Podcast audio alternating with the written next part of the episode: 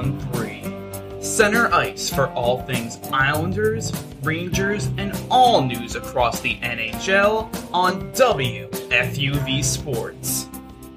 Another episode of 5 on 3. A few, just about 12 hours after the Montreal Canadiens extend the Stanley Cup final to a game 5 in Tampa, which the Tampa mayor says they wanted. We'll talk about that in a lot more. Chris Hennessy here with just Tyler Mooney today as we break down last night's overtime win for Josh Anderson and the Montreal Canadiens. And we're going to talk about Columbus in a little bit uh, and their new head coach and the Max Domi situation didn't work out so well there. And that trade has certainly worked out well for Montreal.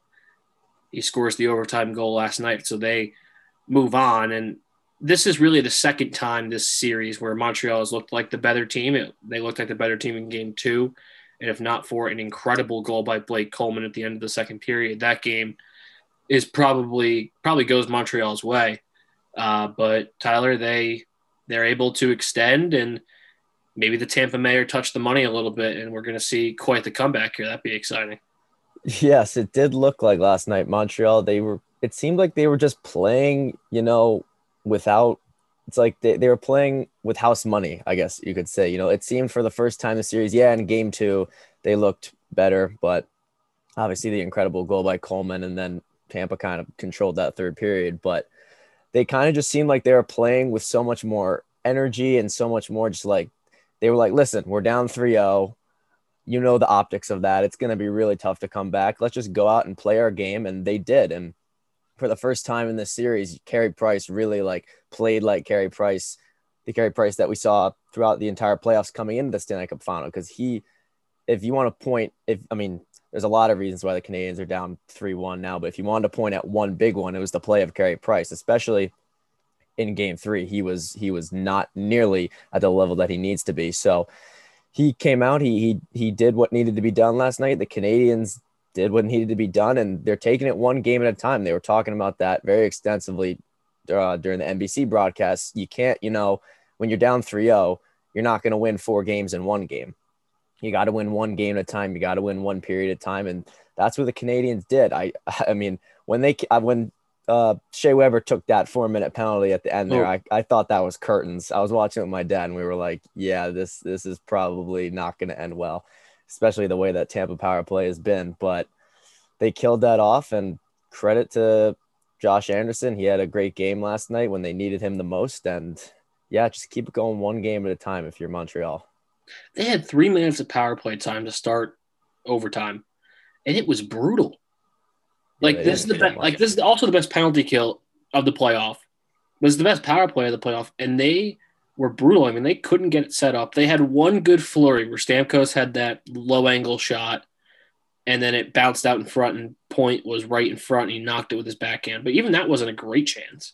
And they were just brutal. And yeah, Montreal locked it down in the power play. Josh Anderson with a heck of a play from coast to coast there.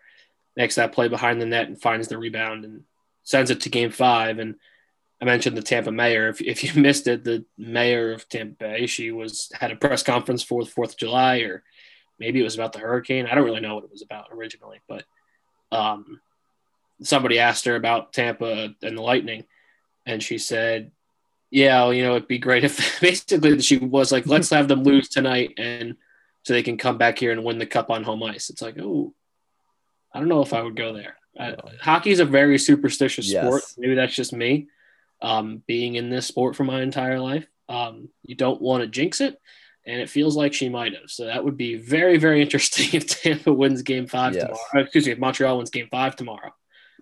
Then it would be full blown. The jinx is on if Montreal is able to win Game Five. That would be. yeah, I, I, saw that and I was like, I mean, on one hand, I do understand where she's coming from, and like, oh, and like I'm sure, you know, obviously the Tampa players wanted to win the cup last night, but you know, none of their family was there. It would have been a very odd celebration. So I'm sure they're not entirely disappointed that they have still three more chances to win the cup, two at home, but that's something I feel like you just don't say out loud. We'll see how that goes because feels like she is uh, poking the bear of a very superstitious sport, and uh, that certainly came to fruition yesterday on Twitter after she said that. Um, I don't have any re- doubt that Tampa Bay is going to win the series. I don't have any reason to believe that they're not. Um, yeah, I think that Montreal is a very good team that got to this point, and they deserve to win a game. And that's a great moment for their fans that nobody in that building who paid five digits to go uh, is ever going to forget. And um, good for them, but I, I, think that this thing is is all but over uh, at this point.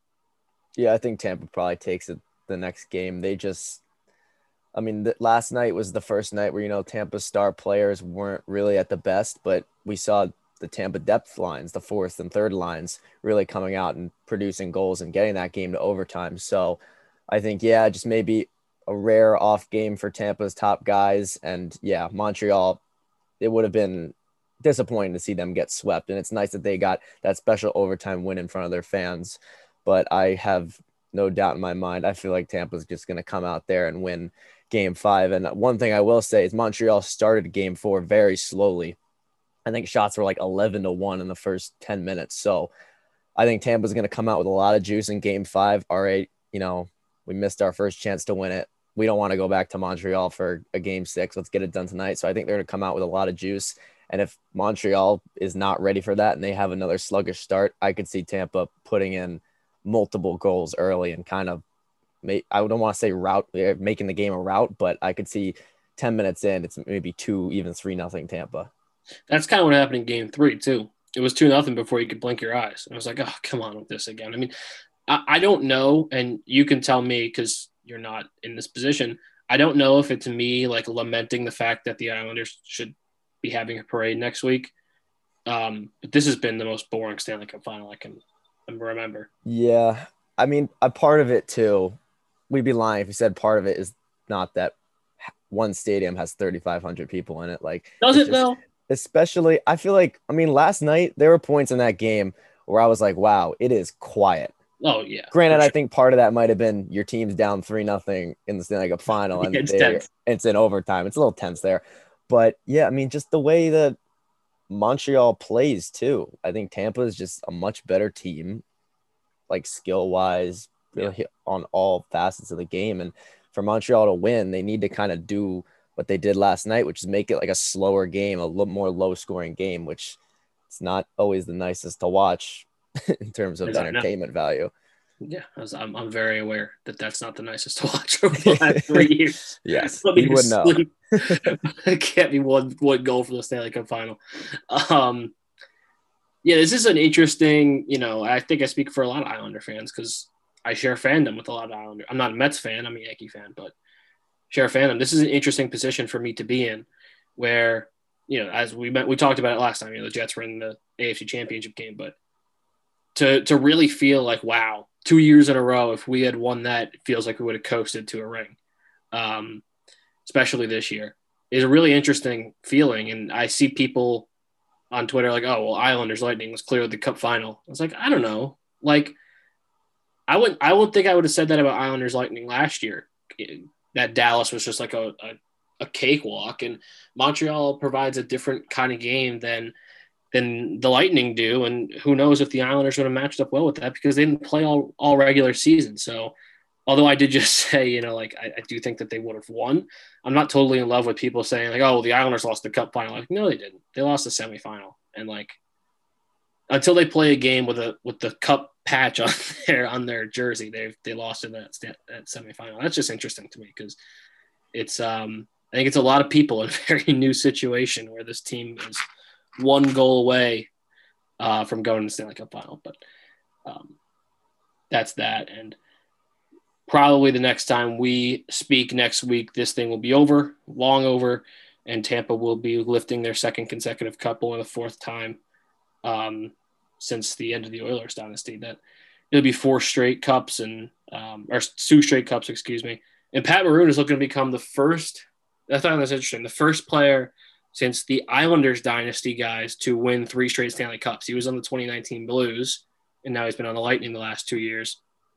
So he's going. He's looking to become the first guy since 1983 to uh, to win three straight Stanley Cups, which is which is interesting. So and he's done it with multiple teams if, yeah. if they get it done, which there is someone who's done that. I forget who it was, but it was in like, I think it was somebody with like the Canadiens and Leafs back in the original six days. So Yeah. definitely has not been done in like the modern salary cap era. Yeah, very interesting. And it's like, um, oh, who was that guy? Oh, LeGarrette Blunt, that running back who was in the Super Bowl like 87 consecutive years. Um, very LeGarrette Blunt or Kyle Longish. Oh, you, Kyle Long, he was on the Eagles, wasn't he? Uh, Chris Long was Chris on the Eagles. Chris Chris, Long. Long. and LeGarrette Bunt both went from Both on that Eagles team. to the Eagles. Yes. So I guess you see it in football more than you see it in hockey. But that's that for the Stanley Cup final. And we'll talk about the end of it next week and um, another, presumably, another third, third Stanley Cup in Tampa Bay history uh, as we move towards the off season. An off season that has already kind of started. I mean, I, maybe this is part of why the Stanley Cup final was just boring because the coaching carousel is over. There's been so much to talk about in terms of off season. Um, we talked about at length with the Gerard Gallant situation, and Mike was at that press conference for us. Talked about that. We talked about Don Granato, talked about Dave Hakstol. Uh, the coaching carousel finally ended when Arizona hired Andre Tourigny. Uh, he's a junior hockey guy, and he's you know kind of what people clamor for in the NHL is like let's get new blood, let's see what a new guy can do instead of retreading John Tortorella for the 75th time. Uh, and that's what Arizona goes for. Um, uh, I'll be the skeptic in me is partly saying, well, they probably didn't have much of a budget considering that they're one of those teams who didn't have a lot of fans and they were really bad this year. Um, and their budget's probably very low for to hire a new coach. Um, but the counter would be then don't fire your old one, but which is fair. Um, but this is this is where they land, and I think it's interesting. I think it could be, I think it could be a really really good hire. It could also flame out and be terrible because we just don't know. And when you hire a guy like John Tortorella, I'll keep using him as the example. You kind of know what you're going to get, and for some teams that's great, but for Arizona right now, they kind of need to hit lightning in a bottle, or it's going to be time to blow this thing up with no first round draft pick this year. Uh, so they're looking to catch lightning in a bottle, and if they're able to do that with Tourigny, then then more power to them. Yeah, Arizona's in a really weird spot where you know almost what the Flyers were like in this past decade, where they're never good enough to contend, but they're never bad enough to actually get high quality picks. So they've kind of just been treading water these last couple years. And I, I I like the hire. I mean, I don't really know much about Tourigny, admittedly, but I think exactly what you said. I would rather, if I'm choosing between, you know, the old hockey guy who's been around forever versus the new blood, I think I'd always go with the new blood because, you know, at least if it flames out, you're like, okay, we tried something new. It's so frustrating seeing a team hire a guy. Uh, yeah, I guess we'll use the Tortorella example, and then it doesn't work out. And it's like, well, I mean, we know what this guy's about. We kind of could have predicted that this didn't work out. I, it's much more respectable, I guess, in my opinion, you know, trying something new. This is a team, this is a franchise they need. They don't really have a direction right now, it seems. So this is a guy who can come in here, try and give them a direction. They're going to need to develop guys because, you know, they they're going to need to draft higher higher rated players if they want to enter enter contention at some point. And I think the players that they have drafted recently haven't really lived up to expectations. Most mostly, if any of them, you could say Chychrun's been good, but that's about it. So I, I like it a lot. Um, it's going to be very interesting to see first time NHL coach. I always love when that happens. And uh, yeah, we'll, we'll see how, how Arizona is able to perform next year. He was his last full time head coaching job was for the 67s in the OHL. OHL didn't have a season this year, so he, his last season was 2019 20, where they were in first place when the season was canceled 50 wins, 11 losses, and one overtime loss. They were in first place, and the playoffs were canceled. Um, they lost in the, the Robertson Cup, which appears to be the finals of the OHL in 2019. Um, and he was the coach of the World Junior team, the Canadian World Junior team in 2021, and the assistant coach in 2020. So he has experience coaching high, high level players, and you know, there's no reason that this isn't the time to to make the move up. He does have a little bit of NHL experience. He was an assistant under Patrick Roy in Colorado for two seasons, the 2013 14 and 14 15 seasons. And then he was the assistant in Ottawa for one year. So three years of NHL experience, but um, that's about it. Not nothing as the head man, and we'll see what kind of staff he puts together. And man, they have such a fast. I mean, there's a million teams with a fascinating offseason this year, and we're going to talk about our own teams, the Islanders, Rangers, and even the Devils, who have interesting off seasons coming up. But Arizona is just so interesting to me as I fail to stall long enough to get to the cap friendly page. Here it is. They have $31 million in projected cap space after all their free agents clear. And I say all their free agents because there's a ton of them.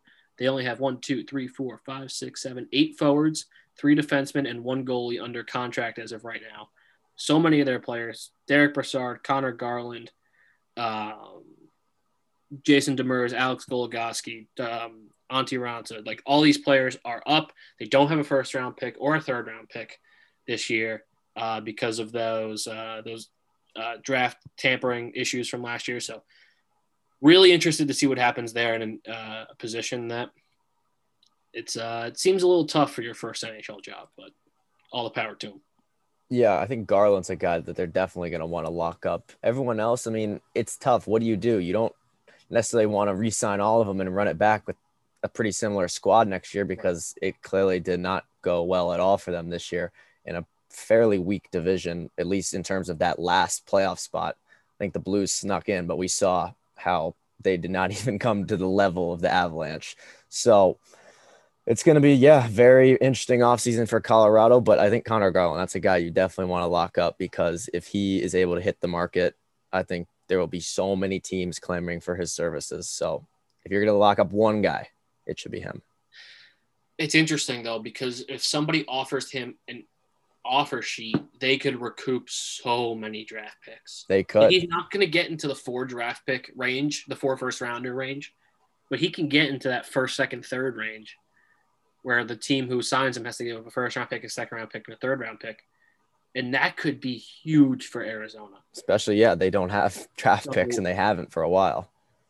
Man, it's tough because offer sheets just don't happen. So no, they don't. You don't want to rest. You don't want to like bet your whole off season on. Oh well, somebody will pay Conor Garland this amount of money at 25 years old. Like that would be stupid, to be perfectly honest.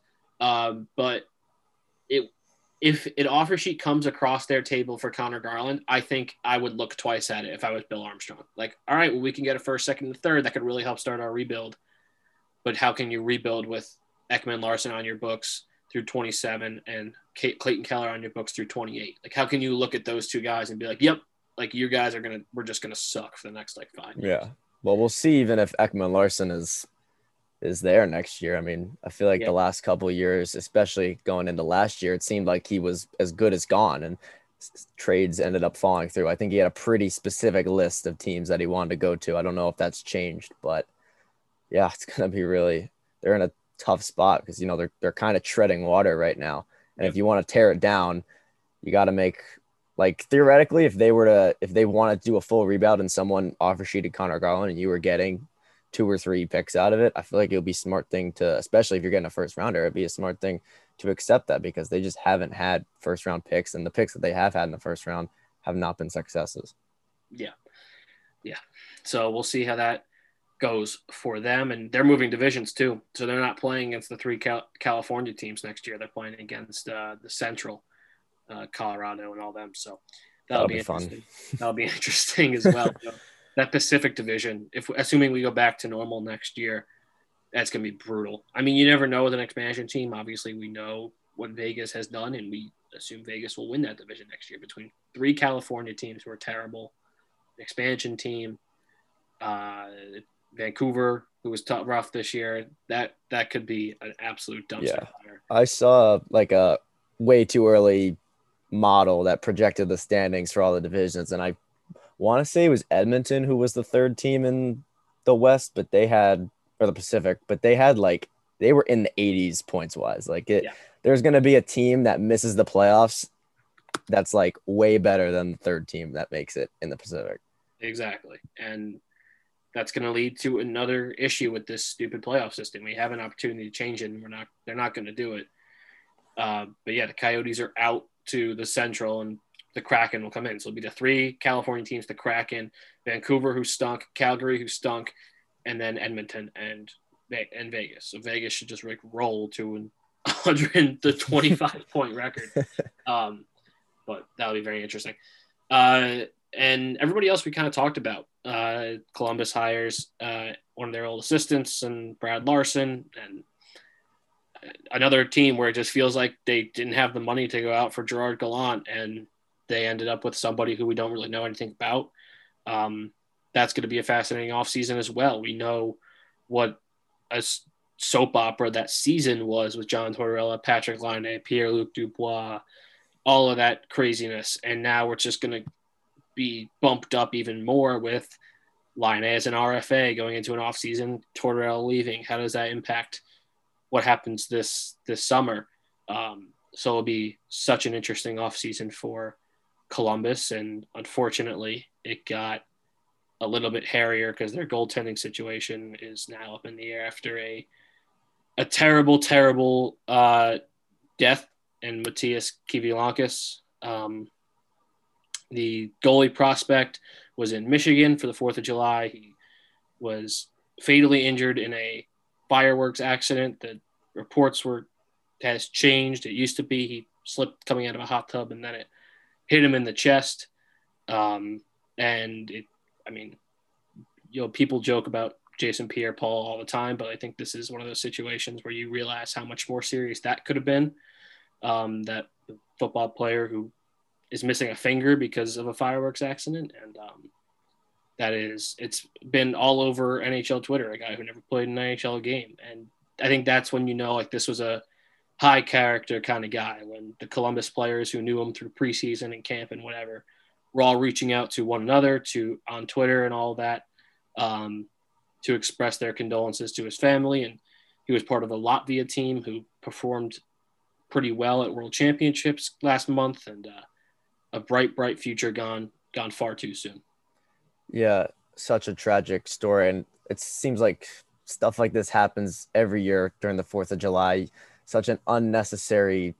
It's it's so sad because it's a holiday, especially this year where we're, we're coming out of the pandemic and everybody was just so happy and fireworks meant to be this you know celebration of joy but it feels like you know every every year there's there's something that happens and something goes terribly wrong so it is very unfortunate to see and it was nice to see nhl players from from all teams kind of coming together and you're reminded that you know even though these guys play on different teams it, it is a brotherhood and they've known each other for a very long time some even like before they were in the NHL. I mean, we saw very sad post from Elvis Merzlikins' wife, mm-hmm. another fellow Columbus goaltender. So obviously a really tragic story and it, it, was a shame because I believe he was, you know, supposed to contend for at least one of the at least the backup job in Columbus this year. So definitely gone too soon and and we send our condolences to his family and his friends. Yeah, for sure. I want to make a slight correction. He had played in eight NHL games. He was not part of their full NHL roster. He was mostly in the AHL when he was out in Michigan when this happened. Um, but yeah, both of those goaltenders are just one of them, but then the other one's on a expiring contract. That their goalie situation is up in the air, and he was their number one prospect, and that was going to be somebody they leaned on, and just a terrible, terrible accident that, yeah, as you said, it was unnecessary and, and did not need to happen, but uh, we do send our condolences to all of those in the Columbus organization and his family and friends in Latvia and everywhere else. Um, moving on, there's I wish we had ad reads because there's just no easy, easy, way to move on from that. Um, but we're gonna move on to off-season stuff and just kind of a what do you want to see happen bold prediction type situation. There's a lot of moving pieces this offseason, just so many moving pieces. And we talked about a few of them. We've talked about Alex Ovechkin. We've talked about Jack Eichel. We haven't touched too much on Seth Jones.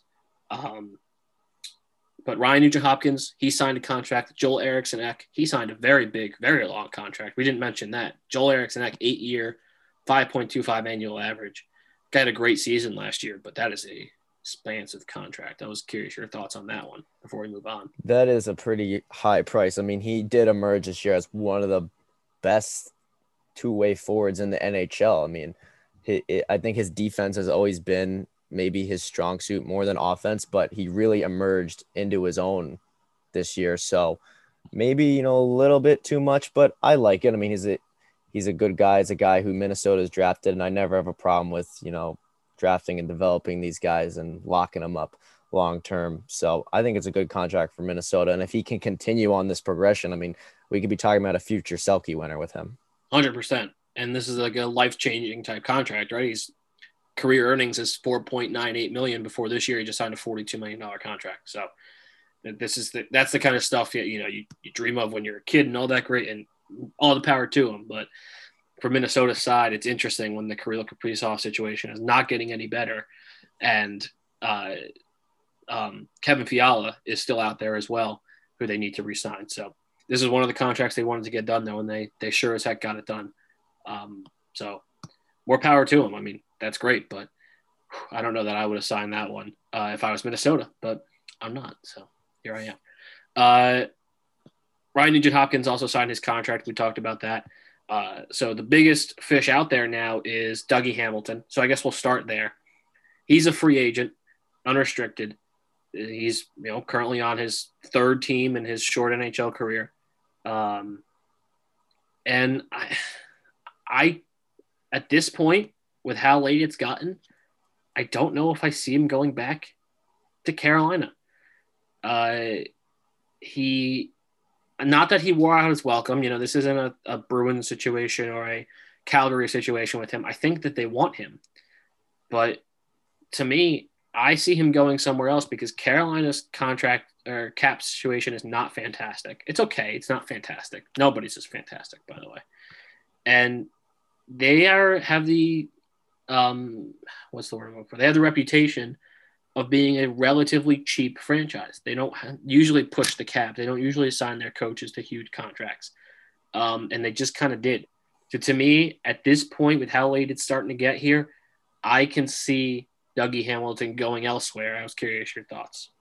Yeah, I, I agree with that. Um, it is tough to predict where he's going to go. There's so many teams that that could use and would want his services. I mean, Edmonton, Chicago. I feel like Toronto is linked with any defenseman who it becomes even maybe available. But there's just so many places that he could go. I think any team. I think I, I mentioned it when we talked about this a couple episodes ago. But any team that can afford Dougie Hamilton should be trying to sign this guy.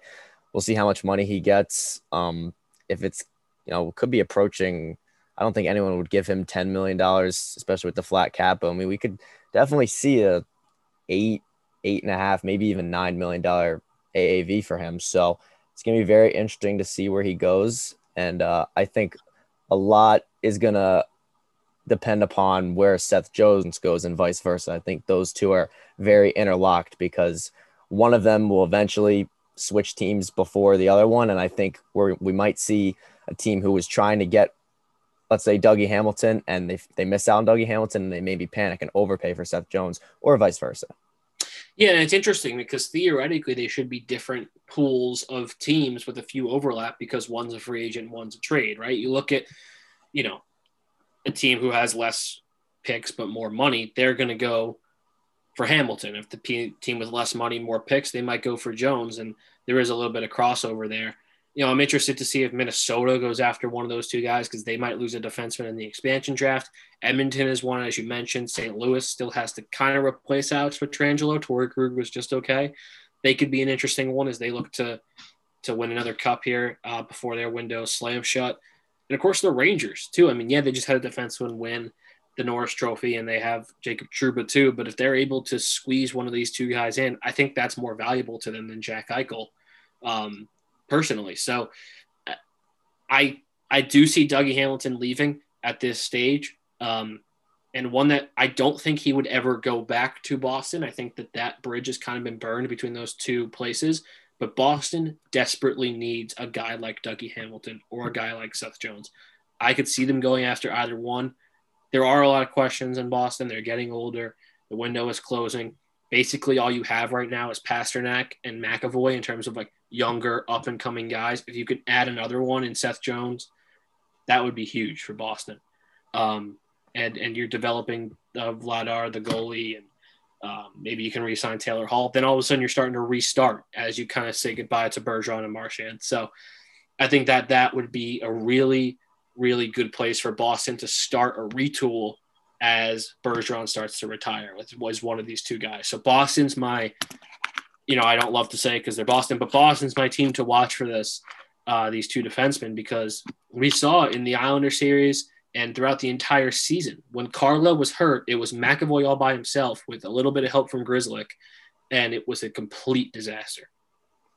Yeah, um, I think the big team to look at with these two guys, I'm going to go to the other side of the 2013 Stanley Cup final, and I'm going to go with Chicago. They've been linked extensively to both of these players, um, and especially with the recent news that Duncan Keith wants out. He's got two more years at five and a half million. He's been linked to Edmonton. So has Dougie Hamilton. So it seems like these teams are kind of it's this triangle of teams with these defensemen. But I think if they are able to get rid of uh, Duncan Keith, which apparently he requested to be out. So I think that the Blackhawks would, would do maybe the best defenseman in Blackhawks history, definitely the most successful in terms of hardware. I think they would they would honor his wishes. And so uh it's tough to decide. I I'm gonna go Seth Jones. I think Seth Jones ends up in Chicago. His cap hit and Duncan Keith's cap hit almost perfectly aligned. So I think Hmm. Might have a little swap there. Chicago sends out Duncan Keith and they bring in Seth Jones. They're still, I mean, I don't think they're a playoff team next year, and that they've got you know this aging core. So I'm not sure the move really. If I would do it, if I were Chicago, I'm not sure I'd go out and trade for someone like Seth Jones, but I think that's what will end up happening. Yeah, it's interesting too because then you might be able to add more teams into the Duncan Keith sweepstakes where he has a full no move, so he's going to end up going where he wants to go. But if they're going to trade for Seth Jones and then trade Duncan Keith, you might be able to use Columbus to eat some salary to add some more teams to your to your pool. Uh, I read that he Duncan Keith has a son and he is divorced, and the son lives and the ex-wife live in the Pacific Northwest. That's why he wants to go there, whether that's Seattle whether that's uh, Vancouver, Edmonton, any of the teams we've mentioned. Um, that's where he end, wants to end up. So it feels like he's going to end up there, considering uh, his clause in his contract. Um, I think it'd be very, very interesting for him to be the first captain of the Kraken. I think that that would be a really smart move for Hakstol and and Francis because now you're ending up, you know, with a guy who was won two Norris trophies and won three Stanley Cups, put the C on his chest and just kind of like settle down what might be a young defensive core. Like that could be a really, really interesting fit for them. He's where he wants to be geographically. Seattle has a guy who they can rely on for the next two years. And if he's, and then he maybe he's, he's a free agent after two years, maybe he retires then, and great. Um, but I think that that could be a really, really smart move for Seattle. The the cap hit might be a little bit much for them right now, but that's where that's where my heart is telling me. Even though I've not heard anything that says Seattle's definitely in on him, I think that, that could be a really interesting fit.